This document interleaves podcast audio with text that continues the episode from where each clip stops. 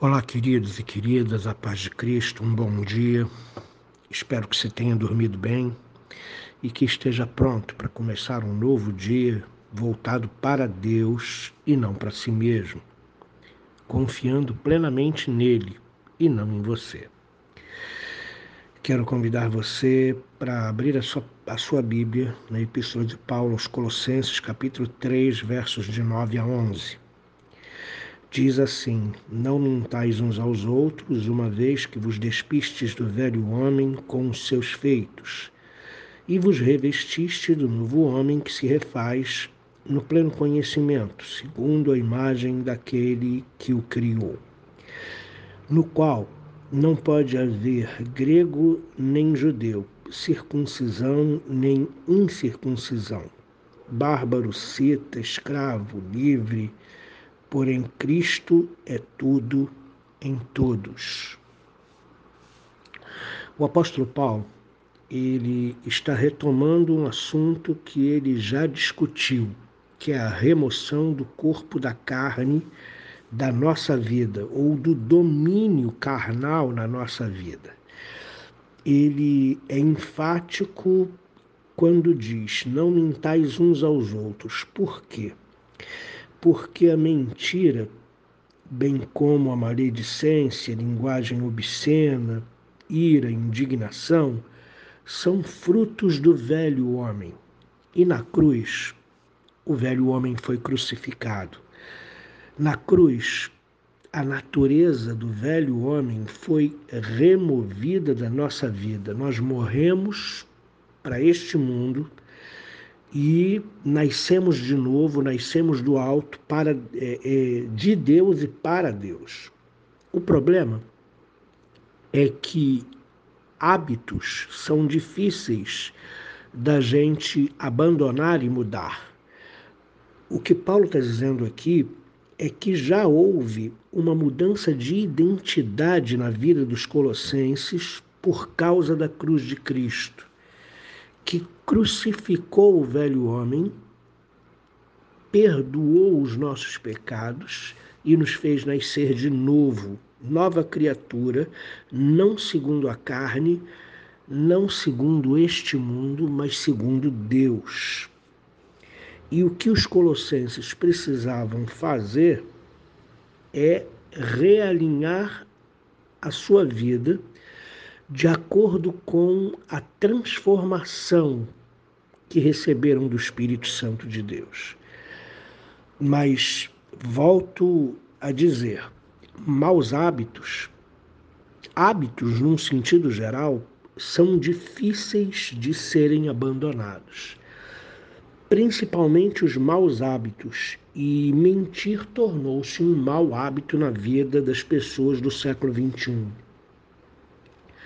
a gente não imagina, mas existem, existe muito pouca verdade em tudo aquilo que nós ouvimos, seja no meio da família, seja na vizinhança, seja nos colegas de trabalho ou faculdade, seja em qualquer meio deste mundo que você é, é, compartilha, convive muito pouca coisa é verdade. As pessoas mentem, mentem muito, é um mau hábito muito presente na vida das pessoas que elas nem se dão conta que mentira é uma coisa indevida, é um mau hábito que deve ser extirpado e cortado da nossa, da nossa vida.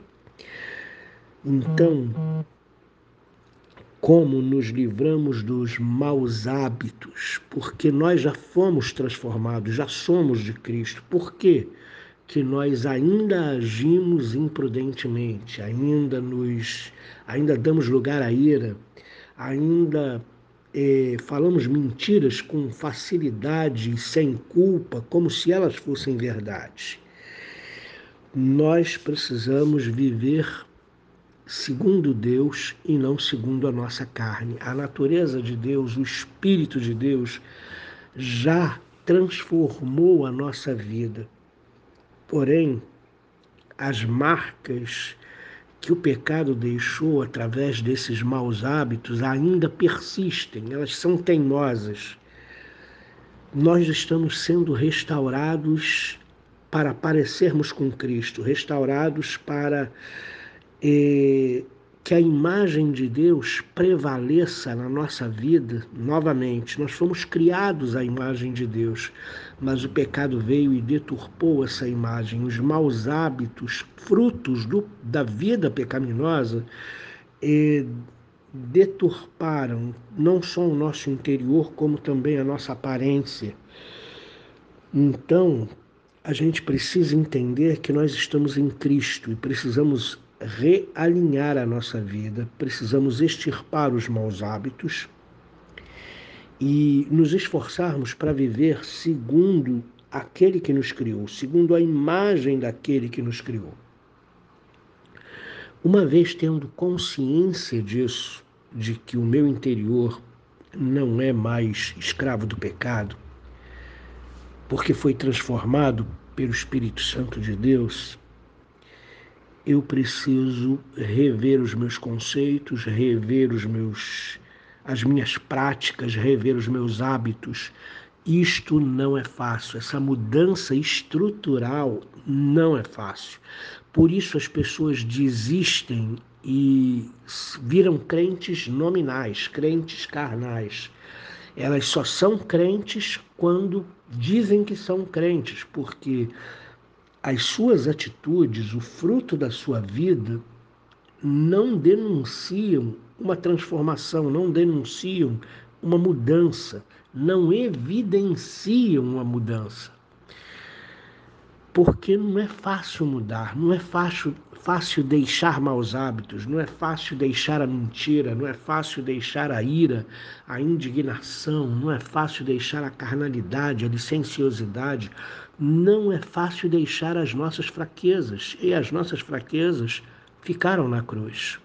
Mas nós nos agarramos a, a elas e não queremos deixá-las.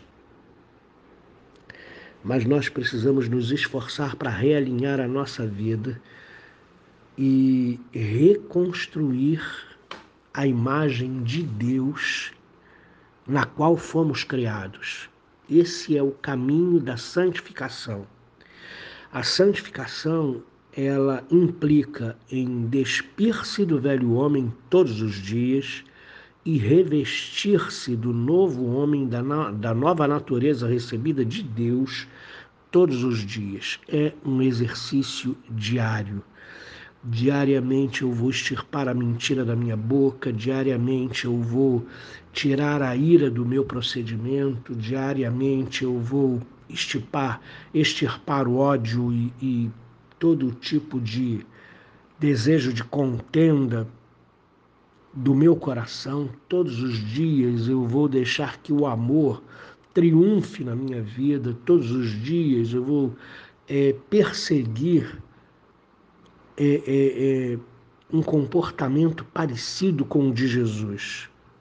Essa é a história que ele fala aqui. O verso 11 fecha de uma forma bem bem tremenda. Ele diz que uma vez segundo a imagem daquele que nos criou, uma vez vivendo a imagem de Cristo, vivendo uma vida parecida com Jesus, não pode haver distinção ou acepção de pessoas. Não há tratamento melhor ou pior porque você é grego, judeu, você é civilizado, não civilizado. Ele cita aqui os citas, não? Os citas eram habitantes do norte do Mar Negro e eram considerados pelos gregos como um povo não civilizado, um povo bárbaro, e os gregos os desprezavam. Então, Paulo cita aqui que em Cristo tanto citas bárbaros, gregos, romanos, judeus, são todos a mesma coisa diante dos olhos de Deus. É por isso que não podemos deixar que olhares preconceituosos tomem a nossa vida, porque em Cristo todos nós somos iguais.